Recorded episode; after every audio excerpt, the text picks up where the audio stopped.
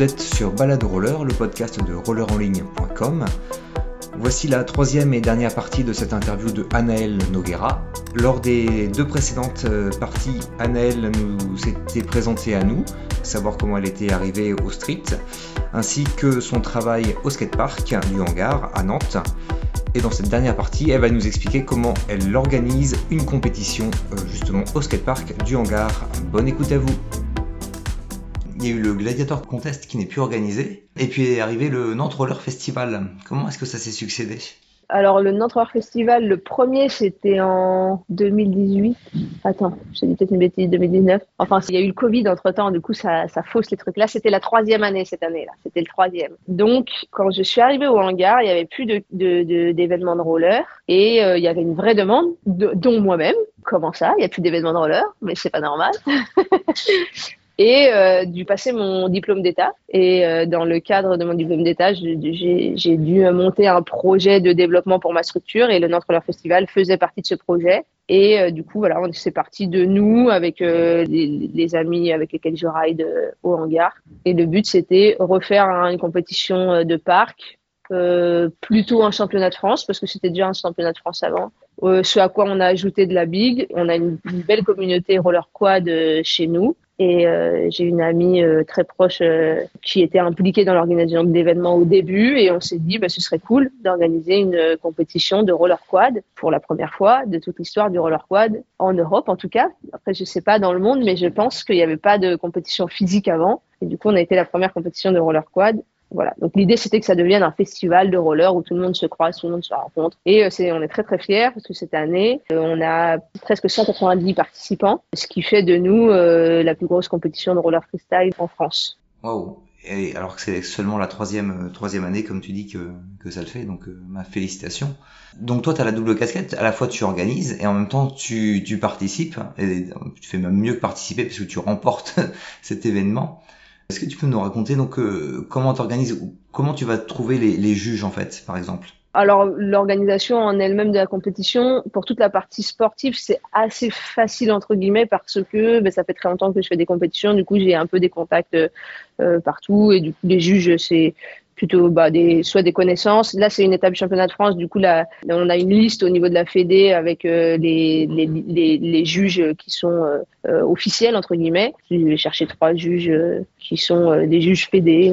Ça marche bien avec eux. On a fait la première année où c'était aussi, tu choisis un peu les profils des gens en fonction de c'est sérieux et parce que moi je coordonne l'événement donc euh, j'ai aussi ma vision de j'aime bien ne pas courir après tout le monde et être sûr que la personne sera à l'heure le matin tu vois. Il y a cet aspect là aussi. À partir de quand tu commences à souffler? Est-ce que c'est euh, quelques jours avant l'organisation? Est-ce que c'est pendant l'événement? Est-ce que tu, tu continues à, à, échappoter tout ou ça roule euh, comme sur des roulettes? Le stress, c'est six mois avant, un peu quatre mois avant, beaucoup, deux mois avant, énormément. Et après, les deux dernières semaines, c'est un, une course tout le temps, tout le temps, tout le temps, tout le temps. Et les deux jours de l'événement, euh, je ne dors pas. Enfin, les trois jours de l'événement, maintenant c'est sur trois jours, je dors pas. Et après, la semaine qui suit, c'est pas fini, hein, parce qu'il y a toute la com et tous les trucs euh, derrière. Donc, la semaine qui suit, c'est, un peu mieux, mais c'est le gros rush. Et puis après, on peut, on peut aller se coucher, puis on dort pendant un mois. Tu vois. toute seule à organiser ou tu non, t'as toute une équipe alors, c'est un peu particulier. J'aimerais ne pas être toute seule à organiser. Euh, non, je suis pas toute seule. J'ai Léonore, euh, euh, donc ma pote qui organise la, partie quad, qui était un petit peu un test la première année, mais qui maintenant a pris une telle ampleur que du coup, j'ai délégué complètement l'organisation de la partie quad à Eleonore. Eleonore, elle gère aussi tout le graphisme et la communication. Donc moi, c'est moi qui suis derrière les réseaux sociaux mais euh, c'est elle qui me fait tous les visuels et tous les, toutes les choses dont on a besoin. Donc, on travaille en binôme. Et après, euh, l'événement, il est organisé euh, par le hangar skatepark. Donc, il est financé par, par, le, par le hangar. Et euh, du coup, j'ai l'équipe du hangar qui est là. Donc, au niveau du hangar, on a un responsable pédagogique, le directeur et une personne depuis très peu de temps qui gère la communication. Mais la personne de la com est arrivée le jour du Notre Festival de cette année. Donc, pour le moment, elle n'a pas encore travaillé sur cet événement. Et je peux compter sur mes autres collègues euh, éducateurs sportifs euh, qui sont euh, profs de trottinette, de skate, et voilà, mais, mais ils sont moins impliqués dans l'événement puisque c'est pas forcément leur discipline, etc. Donc, et sinon, après, j'ai pas mal de bénévoles à côté. C'est des personnes avec qui étaient là la première année, avec qui on a fait la première réunion et qui sont toujours là aujourd'hui pour aider, donner un coup de main, aller distribuer des flyers, coller des affiches, aider à faire la com un peu sur les réseaux, etc on peut toujours compter sur, mais le gros des choses, c'est beaucoup euh, moi qui fais parce que j'avais les contacts à la base et que du coup, c'est un peu plus facile, comme c'est enfin, c'est plus facile de connaître les gens avec lesquels tu parles et tout ça. Mais c'est vrai que c'est mon défaut. Il faut que j'apprenne un peu à déléguer et à dormir euh, la nuit. Pas toujours évident. Il faut trouver aussi les personnes euh, à qui déléguer. Comment est-ce que tu vois évoluer ce, sport à l'avenir? Moi, je suis plutôt optimiste parce que j'ai l'impression que ça bouge bien, en tout cas autour de nous, autour de moi, euh, à Nantes, euh, au hangar. Euh, et dans ce que je vois, j'ai l'impression que le roller, ça bouge vraiment bien sur les réseaux sociaux. Comment je le vois évoluer? Je le vois un sport beaucoup plus féminin à l'avenir qu'il ne l'a été. Parce que parce qu'un sport n'est ni masculin ni féminin et que en fait bah, il y a plein de jeunes filles, de jeunes femmes et moins jeunes d'ailleurs qui ride et grâce aux réseaux sociaux on les voit. J'espère euh, que les événements et tout ce qui médiatise notre sport vont continuer à prendre conscience de l'importance de la place des femmes dans le sport et que euh, on n'est pas secondaire et que au travers de ça, euh, ça va on va toucher un public beaucoup plus large, hein, vu que techniquement la moitié de la population sont des femmes. Les femmes qui ride intéressent les femmes qui regardent. Hein. Et mm. du coup, euh, bah, pour arrêter de juste être des sports regardés par des hommes, peut-être qu'on pourrait euh, montrer aussi des femmes pour que les femmes regardent et s'y intéressent, etc. donc, je pense que euh, ça, ça peut donner un vrai, un élan différent en fait à notre sport. Et c'est sûr, c'est même pas je pense, c'est une certitude. Et puis, je pense, j'espère qu'on va repartir. Il y a de plus en plus de jeunes, donc ils, vont grandir, ils vont devenir pros et, et ça va être ouf. Ouais, euh, sauf s'ils font des études supérieures. non, mais ouais, bien sûr, c'est. Bah, dans ce lot-là, en fait, il y, a eu toute une, tout un creux de vague euh, où euh, où il y avait plus de jeunes. En fait, c'est pour ça que nous, on est vieux, c'est pour ça que nous, on est encore là et que on attend la prochaine génération qui a mis un peu de temps à arriver. Mais là, elle arrive très, très, très, très en force. Et on l'a vu sur les très grosses compétitions, les championnats du monde et tout ça. Les jeunes sont vraiment très présents. Les Japonais, là, ils sont, ils ont même pas 11 ans et ils ont des, des niveaux presque pro, tu vois. Donc euh, c'est bon signe, je pense, pour, euh, pour l'avenir du roller. Alors il y a Alexandre qui est parti, mais qui m'a envoyé un petit message. Une dernière question. Est-ce que tu vois le retour du quad féminin en parc? Alors en parc, je sais pas où va cette discipline euh, en termes de pratique. par contre, c'est oui, le, quad n'est pas mort du tout. Ah ouais, non, non, pas du tout. Complètement en plein essor. Il y a un vrai, vrai, vrai marché. Il y a, nous, on en voit énormément. Sur le Nantes Festival, euh, on a au début, on avait une seule catégorie. Après, on a dû faire une catégorie euh, amatrice et professionnelle. Et là, on essaye d'élargir encore plus parce qu'il y a beaucoup de demandes. Et, euh, et on est sur un sport qui est presque quasiment exclusivement féminin. Il y a quelques, quelques hommes, mais, mais c'est presque que des femmes qui viennent beaucoup du roller derby. Et c'est un sport tout à fait différent de ce qu'il y avait avant. C'est-à-dire le quad du début du roller, c'est pas le quad d'aujourd'hui. Et euh, pareil, on est sur une créativité, sur tu vois des, des, des personnes qui s'expriment avec euh, ce qu'elles ont ou ce qu'ils ont, et c'est trop cool, tu vois. Et euh, ils réinventent un truc qui est un peu un mix entre le skateboard et le roller. Leurs noms de tricks sont souvent même plus proches du skateboard parce que eux, ils ont des trucs, etc. Et c'est trop cool, tu vois. Ils s'inspirent de plein de trucs et c'est vraiment vraiment chouette. Et c'est très très chouette de pouvoir avoir un événement qui mixe un peu les deux et euh, où tout le monde se, peut se retrouver euh, autour de la même passion, tu vois, parce qu'au final, on a des roulettes aux pieds, c'est tout ce qui tout, tout ce qui importe. C'est du roller, quoi, hein, comme tu dis, hein, quad ou en ligne, c'est voilà, on est tous, euh, c'est la même chose, quoi. Ouais. Puis ça crée une diversité, tu vois, genre on n'est plus bloqué sur un seul truc, une seule façon de voir les choses.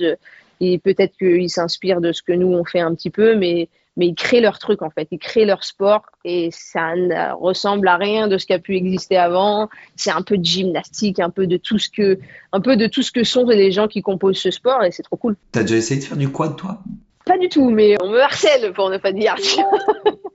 mais ouais, il va falloir que j'essaye. Euh, est-ce que tu aurais des conseils pour débuter? Mettre un casque, des genouillères, tout ce que vous voulez, mais mettez des protèques parce que les genoux, euh, une fois que c'est abîmé, c'est abîmé, c'est pour la vie. Donc euh, les protèques, vraiment les genoux, casque, machin, ça c'est hyper important, quel que soit le niveau, quel que soit ce qu'on veut faire, même si vous apprenez à descendre un plan incliné, une courbe, vous pouvez vous faire mal bêtement et voilà. Donc faut mettre des protèques. Et puis, euh, puis il faut y aller, accepter de tomber, c'est le plus important, accepter de tomber. Plus vous allez tomber, plus vous allez savoir tomber et plus vous allez progresser. Et ne jamais abandonner. C'est pas parce que tu es tombé une fois qu'il faut arrêter. Ok, on va passer aux petites questions rapides de, fin d'interview. Avec euh, quel matériel tu roules? Euh, Du coup, je roule en FR Skate, des Anthony Potier noirs pour le moment. Et il y a les blancs qui viennent de sortir. Du coup, je vais peut-être changer pour les blancs. Ils sont très très beaux. Ils ont l'air très beaux. Des roues euh, des platines euh, aussi. Tu changes tous les combien de temps tes, tes rollers? Euh, J'essaye de faire en sorte que ça dure le plus longtemps possible pour des raisons euh, de conviction écologique. Donc là, on va dire tous les ans, peut-être tous les 10 mois, quoi. 10 mois, mais il faut savoir, toi, toi, tu en fais un usage, je pense, intensif. Ouais, je roule tous les jours, donc j'ai mes rollers au pied tout le temps, tout le temps, tout le temps. C'est ça. Donc ma question d'après, c'est combien de temps tu passes sur des rollers par semaine? Oula, par semaine, je sais pas, mais par jour, j'ai au, au, moins mes rollers au pied pendant 5 heures euh, chaque jour. Que ce soit euh, parce que je suis en cours, mais quand je suis en cours, je suis en roller. Euh, je leur montre des tricks, euh, voilà. Donc euh, quand je suis en cours, je roule pas vraiment pour moi, hein, c'est un peu c'est pas la même pratique. Ou quand je ride pour moi, euh, voilà, ils ont en général 4-5 heures par jour. c'est impressionnant, ouais. Pourquoi est-ce que tu aimes le roller? Ah ouais, j'avais dit ça, c'est une question dure en vrai. Pourquoi est-ce que c'est comme si je te dis, c'est quoi ta couleur préférée? Bleu. Pourquoi? Vous avez 4 heures. c'est difficile à expliquer. Euh, sais juste que j'aime le roller plus que tout, tout, tout, tout. Genre, tout, il n'y a rien qui passe devant. Tu vois, j'aime vraiment le roller. Tout, rien ne passe devant. Rien ne passe devant le roller. Euh, parce que, je sais pas, ça me rend heureuse.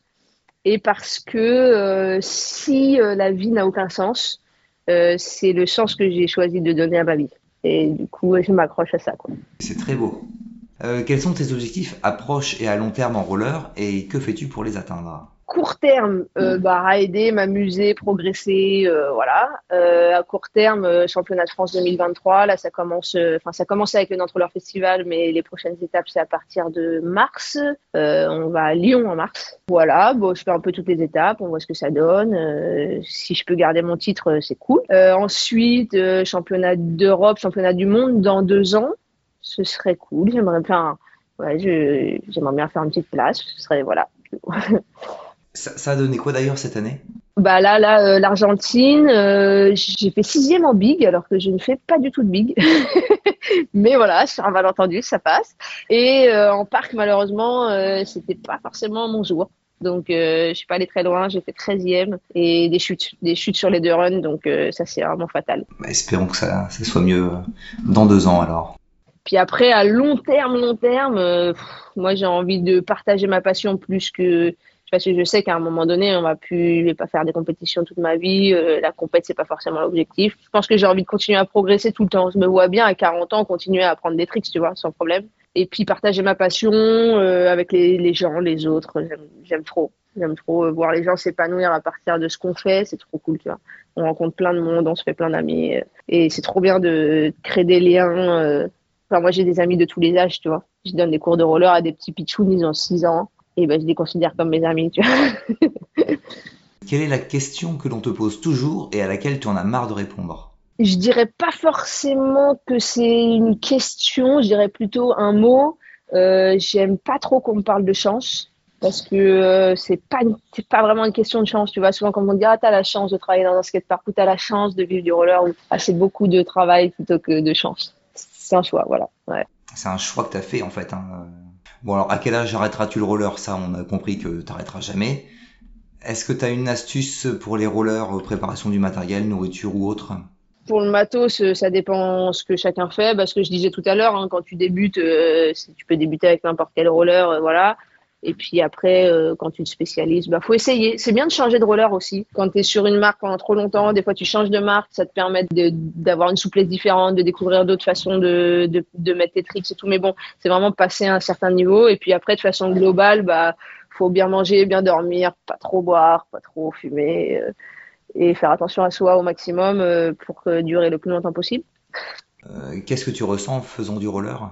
C'est fou, c'est incroyable. C'est une sensation que tu peux pas décrire avec des mots. mais euh, je sais pas, je dirais du bonheur, de la liberté. J'aime trop, vraiment, j'aime trop. C'est une sensation de, c'est pas descriptible. J'aime trop, trop faire des rollers. Et je m'en suis beaucoup rendu compte quand on a été confiné, le premier confinement, où bah, du coup on n'avait pas le droit de sortir de chez nous. Et puis, je fais pas un métier euh, indispensable à la société, donc du coup, j'étais bien enfermée chez moi. et en fait, juste rouler, ça me manquait. Ça me manquait juste descendre une rampe, tu vois, sauter dans une rampe là. C'est même pas un trick en particulier, tu vois, c'était juste, oh, fou, je roule.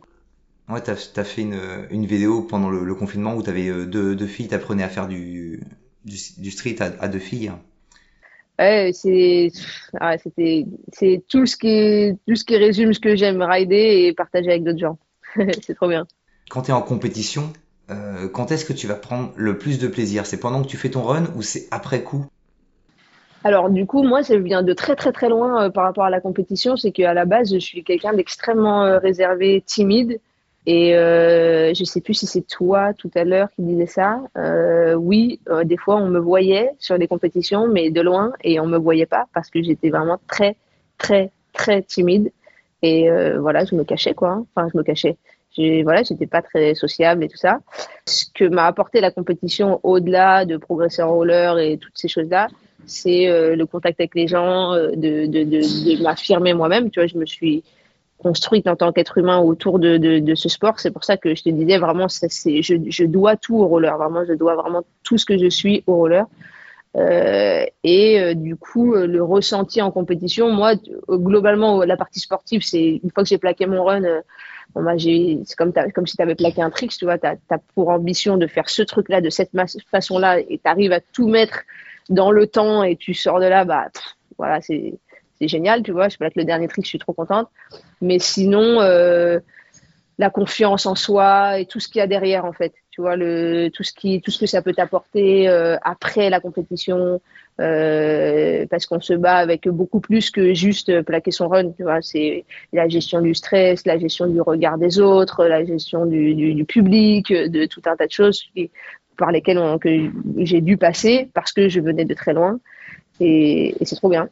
Et donc, du coup, voilà, c'est toutes ces choses-là. Euh, plus, plus, que, plus que dans le ride, dans la ride, euh, c'est plus l'aspect psychologique aussi qui le développement que ça, a pu m'apporter. Bon, je t'ai vu en vrai, euh, enfin de loin, au, au Nantroleur Festival, et je t'ai vu dans les vidéos et sur, sur les photos que j'ai pu voir sur, sur Facebook et tout ça. Tu as toujours le sourire. En fait, tu, dégages une, une, bonne humeur en fait en permanence. Euh, donc c'est ça qui m'a motivé notamment à te, à te, contacter pour, pour t'interviewer parce que je me suis dit que ça, ça allait très bien se passer quoi. Et c'est vrai que c'est impressionnant. Ouais ouais, j'aime bien la vie. ouais ouais bah ouais, tu, on, ça se voit sur ton visage de toute façon. Ouais, ouais j'aime bien, j'aime bien ce que je fais. Je, vraiment, je, très sincèrement, je me lève tous les matins avec euh, le smile en remerciant euh, tout, tout l'alignement des planètes, tout ce qui, tout ce qui, tout ce qui, tout ce qui fait que j'en suis là aujourd'hui, tout mon entourage, tous les gens qui, qui m'aident, parce que tout ça, c'est, c'est tout, tout, c'est pas que moi, tu vois, c'est toutes les personnes qui sont autour de moi, c'est tout ce qui, tout ce qui me permet de faire ce que je peux faire et, et ça me rend heureuse moi de le faire. Et je suis très fière que ça puisse amener quelque chose dans mon sport et que les gens y trouvent aussi leur bonheur et, même si pas juste un bon week-end au Nantes Festival, bah, je, suis, je suis ravie, quoi. J'ai gagné, quoi. un de tes meilleurs souvenirs en roller? Euh, Un de mes meilleurs souvenirs en roller, euh, récents aussi. Enfin, après, j'en ai plein, plein, plein, mais du coup, les trucs les plus récents, c'est les plus. Tu vois, je peux te donner la meilleure énergie de ce que j'ai vécu. Euh, L'année dernière, j'ai fait euh, avec. Euh, c'est organisé avec le FIS, euh, le Vendée Freestyle Session. Donc, c'est euh, un show de roller, skate, BMX, trottinette au Vendée Espace. C'est un, une grosse salle de spectacle en Vendée. Et du coup, bah, j'avais déjà fait pas mal de démos de roller pour des inaugurations de skatepark. Et voilà, donc je sais que j'aime bien ça. Mais là, c'était vraiment un spectacle. Tu vois, on était là pendant une semaine. Pendant une semaine, on, crée le spectacle. Ça raconte une histoire. On travaille, euh, nous, euh, en tant que rider, mais il y a toute une équipe euh, son, lumière, etc.